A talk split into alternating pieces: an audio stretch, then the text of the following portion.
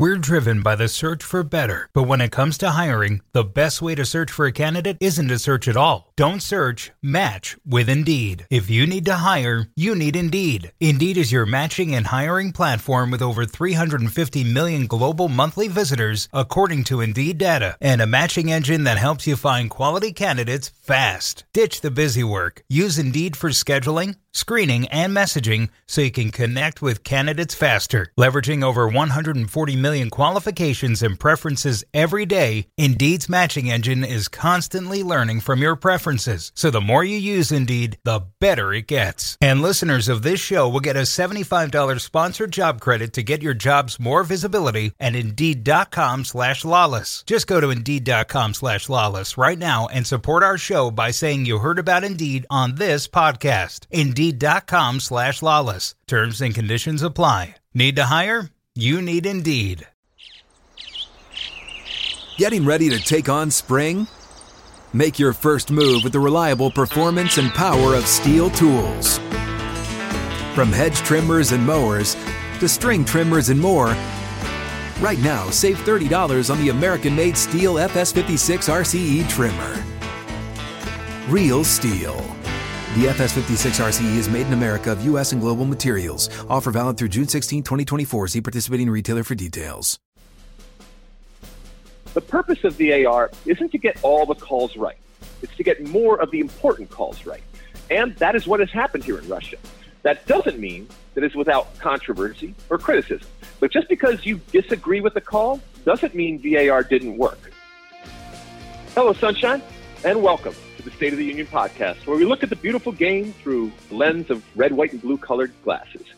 Once again, we are doing a guerrilla version of this, in that myself uh, and my good friend David Mosse are in different places. We come to you, uh, as we have for the last couple of weeks, from Russia, knee deep in the 2018 FIFA World Cup. Uh, as I mentioned, Mosse is here. I'd like to introduce, as I always do, my friend, my colleague, a Fox writer and researcher extraordinaire, my guiding light, David Mosse. David, how are you, my friend? I am good. I'm coming to you from just outside Gorky Park, where I have spent the day. And uh, as soon as we're done with this, I'm going to walk back to Red Square. I am thoroughly enjoying our first day off of this tournament. Uh, this wonderful city we're in. Uh, good times. You mentioned uh, that we have the day off. Uh, we all have the day off. We are dark when it comes to our Fox broadcasting just for the day because we've come to the end of the group stage. We pick up the round of 16 uh, on Saturday uh, with some delectable matchups. I spent the day uh, naked with Rob Stone. Uh, I should elaborate a little bit on that.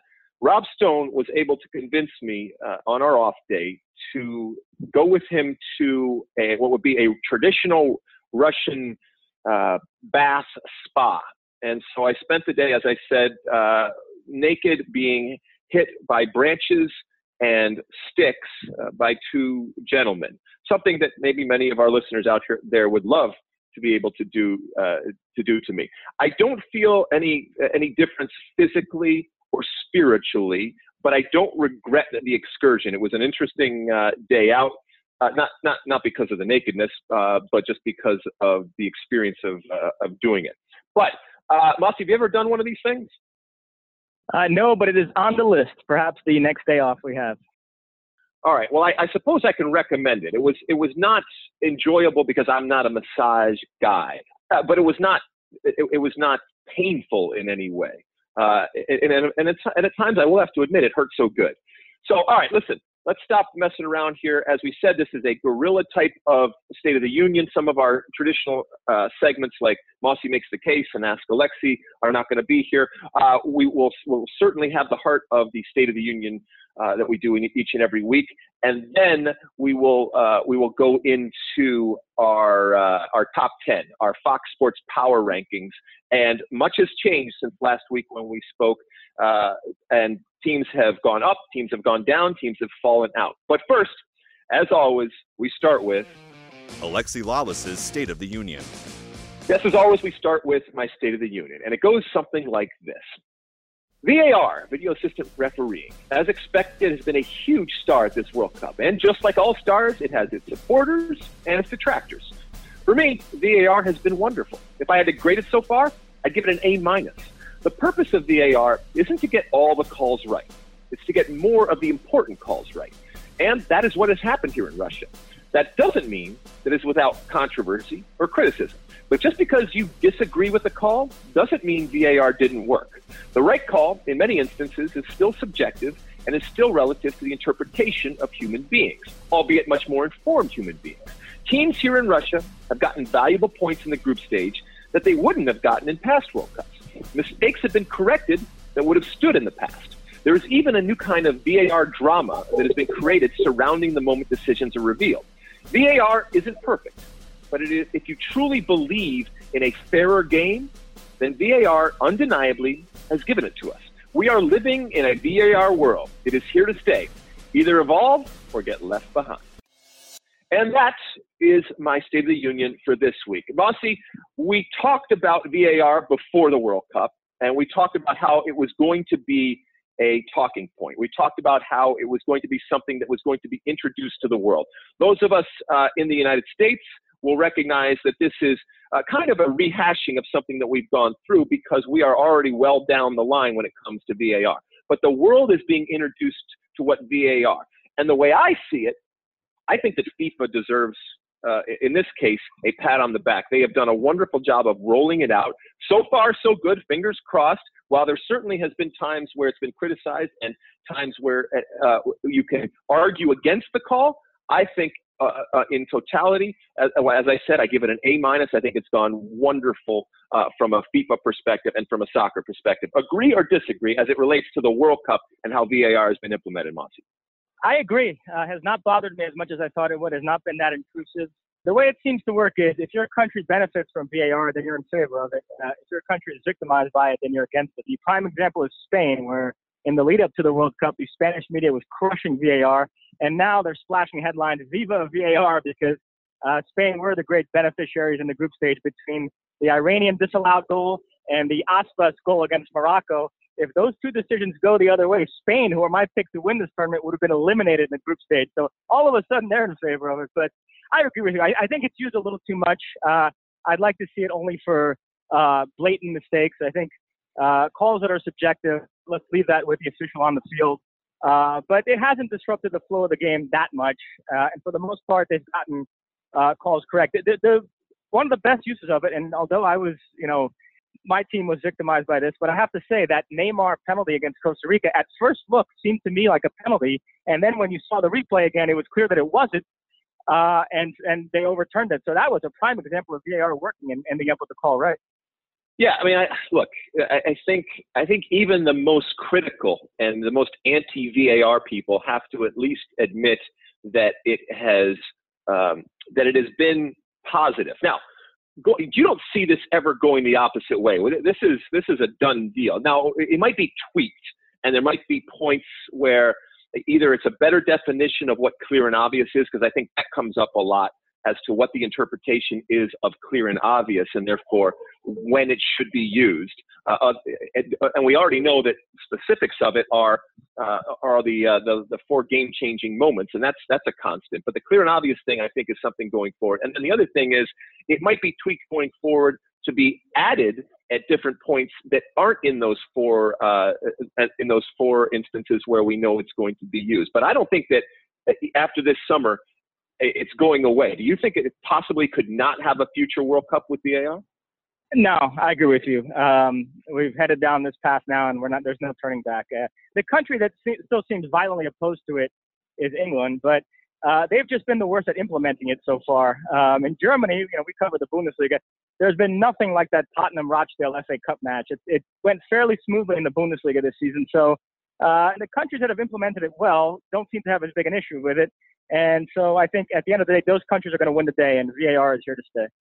Do you think, Mossy, because I would submit to you that it's also changing behavior of players because they know what is happening. And we've already seen it within the tournament, especially a lot of that, the, the grabbing and the holding on set pieces, on corner kicks in the box.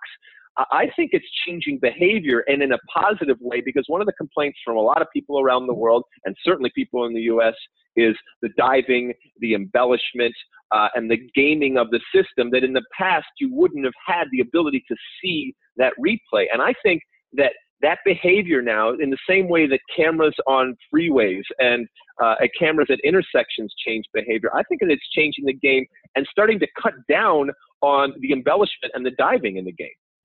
Yeah, the one guy that still got burned with that is Mascherano against Nigeria. Um, but for the most part, you're right. I think it's lessened some of the clutching and grabbing on corners and stuff because uh, players now know that there's always somebody watching, so you're not going to get away with something. So, uh, yeah, that's been a positive byproduct for sure. Less diving, less uh, less clutching and grabbing in the box during corners and crosses and such. So, uh, yeah, I'm, I've always been in favor of some element of video replay. It's just a matter of how much.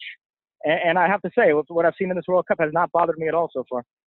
All right, well, let's finish up this subject with adding just a little twist here because while it's not video replay, it is something new and something historic. And we saw it in the final day of this tournament in that Senegal, a team that I think you'll agree with me was wonderful, was entertaining, was, uh, was creative, was uh, courageous in the way that they play.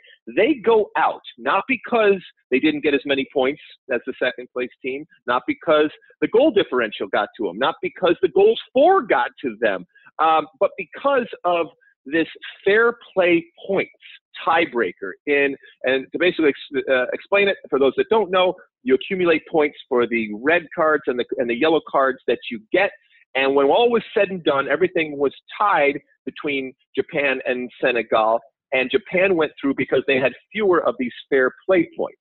You, number one, uh, we've, we've not seen this before. And no matter what you feel, you got to feel bad for a team like Senegal. Do you think that this is right to decide this ultimately on these fair uh, on these fair play points in this instance?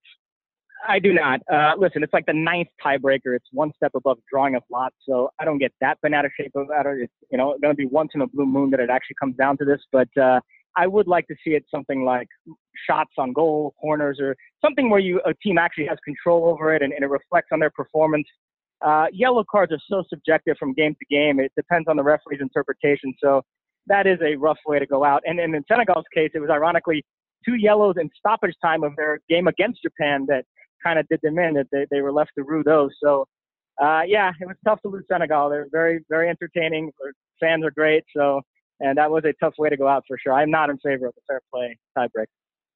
I'm torn because while I want to encourage attacking play, I think one thing that FIFA has done and the way the rules have, have kind of uh, have, have changed is to encourage attacking play and to give the benefit of the doubt, of the doubt to the attackers. But in, in this instance, reason why I'm torn is because I also want to encourage people being fair. And if you have a team that is able to go through a tournament – and limit the amount of fouls that they have and therefore limit the amount of cards that they have. There is a value to that in terms of living up to what what this what this game wants to be and cutting out some of the um, the dark arts and cutting out some of the, uh, the, the fouls that happen and therefore result in it. So I don't know. I mean, if it was corner kicks or if it was uh, you know shots attempts on goal or attempt just attempts in general, um, I, I, I, don't know. I, I'm, still I'm still torn. I haven't decided yet, but I can be persuaded either way. But I think regardless, we, we feel bad for those that are going home that gave us so much, including Senegal. I would also put into that group teams, uh, you know, teams like uh, let's see. I thought Morocco, Iran at different times. Uh, I thought Peru. Um, these types of teams that that came to play uh, and, and, in the way that they played, they did themselves and their country justice, and they did the sport justice. Uh, but eventually, the thinning has to happen, Mossy. It has happened. We are down to the 16. When we get up tomorrow, we were recording this on a Friday. When we get up tomorrow on Saturday, we go to work and we got the 16. It is an incredible 16. It's a really interesting um, bracket on both sides, and plenty to talk about when it comes to this. But we will talk about that uh, in the next segment. That has been our State of the Union. Hit us up, as always. Uh, we still have all of our uh, social media uh, going, Facebook and Twitter and all that kind of stuff. Let us know what you think about this VAR debate. Let us know what you think about this fair, uh, this fair play points tiebreaker, uh, or anything else on Twitter, on Facebook, and all the different social media platforms out there. But until then, we will be moving on. All right, we're moving on to our Fox Sports Power Rankings. We have been doing this for the last, last few weeks. Nothing gets people more riled up than rankings. Uh, and I, I would venture to guess that these rankings are going to uh, get people riled up once again. Reminder last week, our top 10 uh, was something like this Number 10, Uruguay. Number 9, Mexico. Number 8, Germany. Number 7, Croatia. Number 6, France. Number 5, England. Number 4, Brazil. And our top three last week was number 3, Portugal. Number 2, Spain. And number 1, Belgium. All right, a lot has happened over the last week, and it is reflected in this week's top 10, which is as follows Number 10, Sweden. Number 9, Switzerland. Number 8, England. Number seven, Portugal. Number six, France. Number five, Uruguay. Number four, Brazil. And our top three number three, Spain. Number two, Croatia. And number one, Belgium. All right, so a couple of things to pick out here. Mexico, after that, uh, that I mean, that annihilation from Sweden, 3 nothing. They drop out of the top 10. Switzerland and Sweden come into the top 10. Germany, as we know, is going home, bounced out of the top 10 and the tournament and our power rankings, never to be heard from again, or at least till we do them uh, next World Cup. Croatia, a lot of people's darlings right now, move up five spots and crack the top two. Uruguay jumps from 10th to 5th. That is a big leap. And Portugal slips from number seven, uh, sorry, from number three to number seven. All right, Mossy, uh, any comments on our new top 10? Things that you agree or disagree with? And I will remind our listeners that this is presented by us, uh, accumulated by us, but not necessarily our individual top 10. We have gone and we've gotten the greatest uh, minds in the game and we have come up with this top 10. It doesn't mean that you can't disagree. It doesn't mean that Mossy can't disagree. Mossy, do you disagree with any of this? This is like FUBU, for us, by us. But no, um, the only omission I would say is Colombia. I would have him there instead of Switzerland. Um, I, that first game to me against Japan is almost a write-off because of that Carlos Sanchez red card in the third minute, and the fact that they came back and won their next two with a Ginty James. Um, to me, they're a very good team. Uh, I love the fact that Pekerman is willing to start James and Quintero together, which is in stark contrast to Sampaoli with Messi and Dybala. You see one case of a of a coach trying to make it work and get all his best players on the field, and another that's just kind of throwing his hands in the air and has you know one of the ten best players in the world. You know, basically is a glorified trainer there in Dybala, just sitting there watching the games. Um, so uh, I'm high on Colombia. I'm very excited for the Colombia England game. That's one of my favorite round of 16 matchups. And if James is healthy, I haven't seen the latest on that, but if James is fit and ready to go, I actually fancy Colombia to beat England. I, I like this Colombia team, so they would have been on the top 10 for me. They're, they're my one omission. Otherwise, I, I'm pretty good with the list why do we have Belgium at number one? They continue at number one uh, when in, in, actuality they have yet to play anybody because we know that third game against England was against, against, well, first off, Belgium made plenty of changes and England made plenty of changes, so you basically throw that one out. But why is everyone so gung ho about Belgium so much so that we have them at number one and have now for the last few weeks? Well, like you said, they were number one last week, and they did nothing wrong. You know, they they they played their B team and still beat England. So uh, I saw no reason to drop them. Um, you know, there has the truth is there hasn't been a team that's blown me away because the, ones that have uh, racked up some impressive results have done so against lesser competition. So like Belgium, but um, I, I think I've seen enough there that I, I'm fine putting him in the number one spot.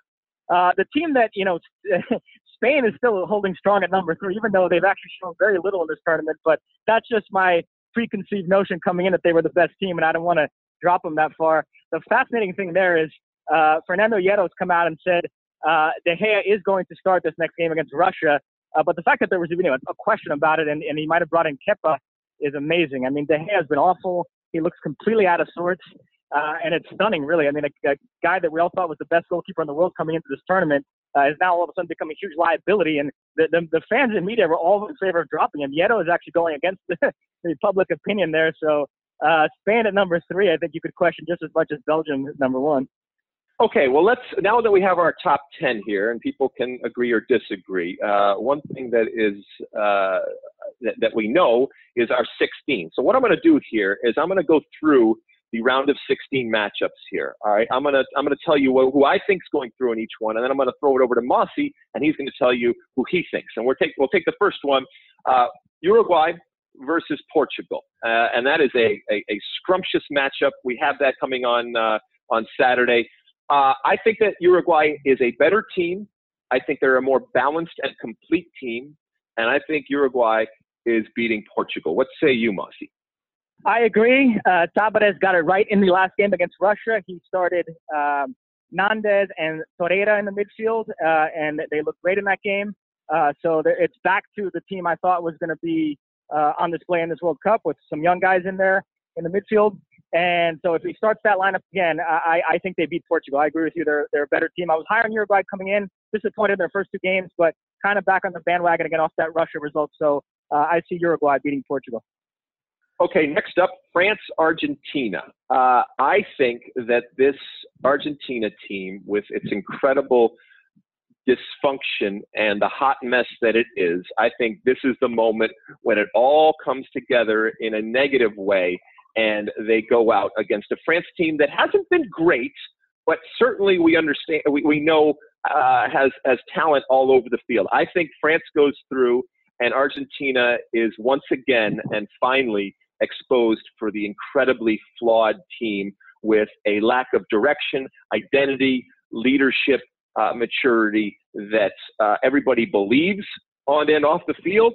Uh, and I think it'll just uh, be be. I think it will come to a fruition against this France team. What say you? I am picking France as well. Um, the Dybala issue aside, uh, that was a much better lineup he started for the Nigeria game with there, who of course provided that beautiful ball for Messi to score his goal, and Di Maria back in there. So it's kind of a novel approach from Sampaoli, actually playing your best players. Um, and so, but still, you know, Messi gets that goal early on, and you think, okay, they're in business now. He's going to get a hat trick. They're going to win 3 0. This is going to be kind of a, you know, back on track performance. And no, it ended up being this huge struggle again. They needed Marcos Rojo to come up big late. So, yeah, it's still always not right there. Uh, they just have some fundamental issues that aren't going to get fixed. And I know France haven't looked that great either, but uh, I, I, I like France. It'd be interesting to see what line of Deschamps starts because, you know, like I said, I'm in favor of not starting Giroud, starting Dembele and Mbappe and Griezmann, but I have a feeling he's going to go with Giroud up there. But regardless, uh, I, I pick France to win this. Brazil, Mexico. Uh, our friends from Mexico get through by the skin of their teeth. They needed some help, but they got through. Uh, I I look at this as Mexico back in their comfort zone in that they looked completely out of sorts when they were asked to have possession and most of the possession and attack, as opposed to the first two games where they countered and had that wonderful transition game. And I think against Brazil, they match up well against Brazil because Brazil's not going to sit back. Brazil's going to want the ball. Brazil's going to attack. Brazil's going to expose space uh, behind that I think Mexico is going to uh, uh, capitalize on with the likes of Chucky Lozano, Layun, uh, Vela, and Chicharito. I am predicting a historic win where Mexico not, not just wins, but beats Brazil and reaches that promised land of the fifth, fifth game by going through uh, this Brazil team. And Juan Carlos Osorio is uh, is a, a saint now uh, forevermore in Mexico. What about you? What do you say? I know what you said. Uh, it's a scary game. Uh, no, it's a scary game. Mexico uh, played Brazil very tough. If you look at the head-to-head the last 20 years, it's pretty close. Uh, they've had some real big wins. I remember one in the 2005 Confederations Cup and the 2012 Olympic final at Wembley. Uh, a couple in the Copa America they've got it. So uh, they do play Brazil tough. Um, I, am leaning Brazil because uh, I think Brazil are coming along nicely. Each game has been a, been better than the previous one. One thing I said on Twitter that I'll say here is if I'm Brazil, I would definitely start Marquinhos right back in this game. It's something that Tite mentioned as a possibility, and I would do it here because you're getting nothing offensively out of Danilo or Fagner, and so you might as well shore up the defense. That would match him up with Chucky Lozano, and to me, shutting down Lozano is like half the battle against Mexico. You, you stick Marquinhos out there, uh, he could take him out of the game, and, and then you're on your way. Um, but I'm nervous about Neymar with the yellow card situation because Mexico is a team that can get under his skin. And, you know, I, I was holding my breath the whole Serbia game, and I'm going to have to hold my breath for two more because yellow's only clear after the quarterfinals. Uh, and so we'll see. Neymar, Coutinho, and Casemiro all still in that yellow card peril. Neymar's the one I'm really worried about. Coutinho doesn't really pick up that many yellows, and Casemiro, if he does, Fernandinho can come in. That's kind of a, a wash. So, but Neymar would be the big one. Um, so yeah, I, but I am picking Brazil. I think it'll be tough, but Brazil will get through. All right, Belgium, Japan. Good news for Belgium. They won their group uh, and they get to face Japan. Bad news, they go to the left side, which is undeniably the stronger side uh, in terms of brackets. And if your Brazil goes through, they would face Brazil. I am picking Belgium over Japan. They are a better team from top to bottom, and I think they will have no problem dispatching of Japan. I'm picking Belgium too, but this one almost looks too easy. Uh, I've learned one thing in this World Cup. I'm going to assume nothing. Uh, you're not going to hear any more of me say, "Oh, this team will definitely beat that team." No way this team loses a game. No, no way that team wins that game listen, you never know in this World Cup. It's been so crazy. But yeah, if I had to pick, of course, I'm going to go with Belgium. All right. Uh, moving over to the other side of the bracket, as we mentioned, it's it's a very uh, on the surface, it's a much weaker side. Uh, but as as you also mentioned, this this World Cup is topsy turvy, and uh, what we may believe might not be the reality. All right, uh, Spain, Russia. The hosts get through. Everybody's flying high. Um, and we finally get to see the real Russia, unlike that third game where players were rested. But I still don't think Russia has enough to beat Spain. I think Spain uh, cruises over Russia. Russia bows out of this tournament with their heads held high, um, and Spain continues on. I agree. You know, uh, I mentioned all the talk about De Gea possibly being dropped for Kepa, who's the athletic Bilbao keeper. Uh, the other change that is rumored, which is fascinating, is Fernando Hierro is actually contemplating starting Nacho in the midfield. And not, Nacho is this kind of jack of all trades, Phil Jones type.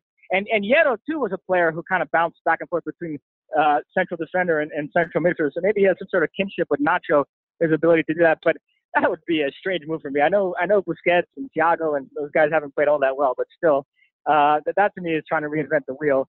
Uh, listen, Spain haven't looked great, but I, I think that, you know, they're the pick here. And the interesting thing is, uh, you know, while their sort of tiki-taka approach, you know, teams might be starting to figure that out. Um, they do have this other element now with Diego Costa where they can be a little, little more direct and they have that, that physicality, that strong target man up there that can bail them out sometimes.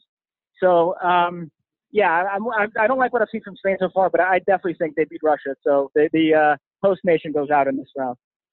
All right, Croatia and Denmark. Uh, Croatia, we've talked so much about uh, because they have been so impressive. They're uh, I'm, I'm trying to find a weak link for Croatia, and it's it's difficult.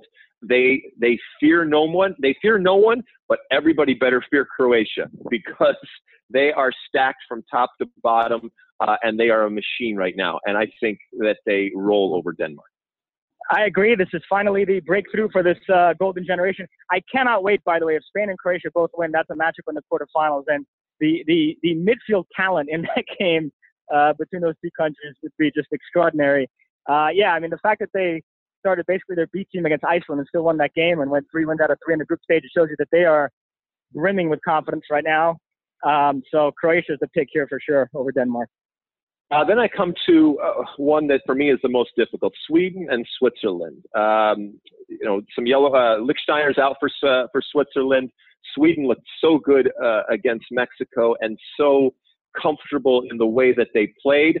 Uh, it's it's not necessarily flipping a coin, but I am going to. Oh man, I'm, I'm gonna I'm gonna change it right here. I was a second ago going to go with Switzerland, but I'm gonna stay with Sweden. Yeah, this is the 50-50, and uh, I'm gonna go with Sweden too. I mean, they they've they've looked impressive so far. Uh, they you know in, in, in knocking out Italy and qualifying. Um, and, and getting topping this group. And I mean, they were they were just literally seconds away from getting a great result against Germany, and to, to come back off the mat after that heartbreak and to stump Mexico the way they did. So they are a mentally tough team, very strong defensively with Granqvist back there, um, anchoring the back line. Obviously, Forsberg uh, providing the inspiration. Uh, so yeah, I like the Sweden team. I, I, I, I lean slightly towards them beating Switzerland. And then the final matchup, uh, Colombia versus England. Uh, be careful what you wish for, England. Uh, and you've already made your feelings about Colombia. I'll let you elaborate on that in, in a second. Uh, I am I am torn here. I, I I I we have yet to see a full Colombia, and if that comes, then I think England is tr- is in trouble. But I like this new England team. Uh, it pains me at times to say it. No, it doesn't. It doesn't pain me to say. I'm I'm happy. I'm happy that this optimistic, joyous English uh, supporters culture has emerged. I'm glad to see the English folks that we work with and the English folks that I know happy and positive for a change. Um, I'm gonna I'm gonna pick England. I think England goes through against uh, Colombia. And I know you're picking Colombia, but why? Yeah, I don't like seeing English people happy. I, I would gladly lend my hand to sink the whole island of Great Britain. As uh, Thomas Jefferson once said. Uh, no, the, the, interesting thing here is uh, Colombia, the only non-European team on this side of the bracket, which I'm calling the Eastern Conference of this World Cup, uh, this side of the bracket. But uh, I think they go through. I said it earlier. I'll say it again. Uh, I like this team. I completely throw away that first game against Japan because of that Carlos Sanchez red card in the third minute. and by the way, they, they almost got a result that day. They were actually the better team even with 10 men. And then they came back and won their next two, even with a gimpy James. if James is fit, I definitely like Colombia to win this game. And, and, even if he's not, I still might slightly lean towards Colombia. I love the, the weapons they have with Cuadrado and Quintero and Falcao. Like I said, I love the fact that Pekerman is willing to start James and Quintero together in contrast to Sampaoli with Messi and Dybala. And, and so, uh, top to bottom, I, I, like this Colombia team, and I, I give them a, an edge over England in this one. The way they played that Belgium thing was interesting because, yes, they landed on the easier side of the bracket, but it is the much tougher round of 16 game. They could be playing Japan right now. Instead, they're playing Colombia. So uh, if they go out, Southgate is going to be questioned a little bit over how he approached that. All right. Well, there you have it. Our round of 16. Uh, it starts on Saturday with just an incredible uh, lineup with Uruguay and Portugal and France, Argentina, obviously Cristiano Ronaldo and Messi. What a wonderful Saturday. And it just continues on. Every single game is giving us something more uh, on, on and off the field. Mosse, uh, are you are you enjoying this experience, this World Cup experience? It's a lot of work. We're not complaining by any stretch of the imagination. It is the, the best Groundhog Day that you could ever live. It is a lot of work. Uh, it is a grind, but it's it's a great uh, grind. We're not complaining, and I know there's so many people out there that would kill or die to be in our position. Uh, are you able to take a breath and to enjoy and recognize uh, the incredible privilege uh, and how lucky we are to be able to do this? Absolutely. Uh, this has been the experience of a lifetime. Uh, this this first day off is, was what the doctor ordered, and we have a few the rest of the way where I'll actually be able to enjoy this wonderful city. Um, but and it you know it's it's been one of the great World Cups ever, and, and to be able to cover it's been a real privilege. Uh, incidentally, I've, I've learned a few words in Russian. Uh, privet, which is hello. Spasiba, which is thank you. Uh, Niponyol, which is I don't understand. And one that I'm going to use right now, uh, which is I'm sorry. And uh, Invi Ayush for uh, the the audio quality of this podcast, which uh, was already shaky, and I exacerbated it by doing it from uh, Gorky Park, but uh, hopefully it came out all right. Well, I'll, I will use the phrase that I have, which is "Don't worry, moi druk," uh, which means my friend. Uh, and you are my friend, and you're doing a great job, as are all the men and women uh, that are working in front of the camera and behind the camera to bring this incredible World Cup. We hope that uh, everyone out there uh, uh, um, is enjoying it, is gravitating to it, because we've seen the numbers, as we mentioned, and this will be my one big thing as we end this podcast. we are seeing this emergence of something that those of us that have been involved in soccer know exists, and that is this incredible American soccer culture. And it doesn't even necessarily have to be people that are immersed in the game. It's just people that recognize that this is happening and that this is happening day after day. And people are getting up early and people are going to the bar and people are experiencing, people, experiencing uh, this World Cup and people are curious and we are getting uh, different pictures and different stories. Uh, and as I said, we're getting wonderful numbers. And the, the fact is that people are tuning in, people are, are engaged. Now, this World Cup has helped us because of the incredible stories uh, and stuff that we could never have predicted happening. And every single day we come into work and, and a lot of it is, is written for us. It is, it is there for us to digest and the world's digesting this. And it's so much fun to be a part of it. But the job is not done for the players and the teams or for the broadcasters. We're, we're basically just halfway through. And now it gets interesting. And now uh, the stakes are ratcheted up. And there are more and more people that are going to be tuning in. There's going to be more and more eyeballs and more and more battle for hearts and minds, uh, both in the United States and all over the world. And I cannot wait. I hope that everybody continues to get up early, continues to uh, to follow along, and I hope that we have more of those stories and more of those wonderful games that we have. We will continue to bring it to you whether it's uh, what we are doing on traditional uh, broadcasts, whether it's what we're doing on digital, uh, whether it's the State of the Union podcast, because it is an absolute privilege and pleasure to do that. Thank you so much for listening. We will be back again next week. Uh, thank you, David Mosse. Anything you wish to say before we head out? I echo your sentiments. Uh, the best is still to come. I cannot wait for this knockout stage. Uh, so uh, look forward to it. All right, we'll talk again next week. And as always, size the day.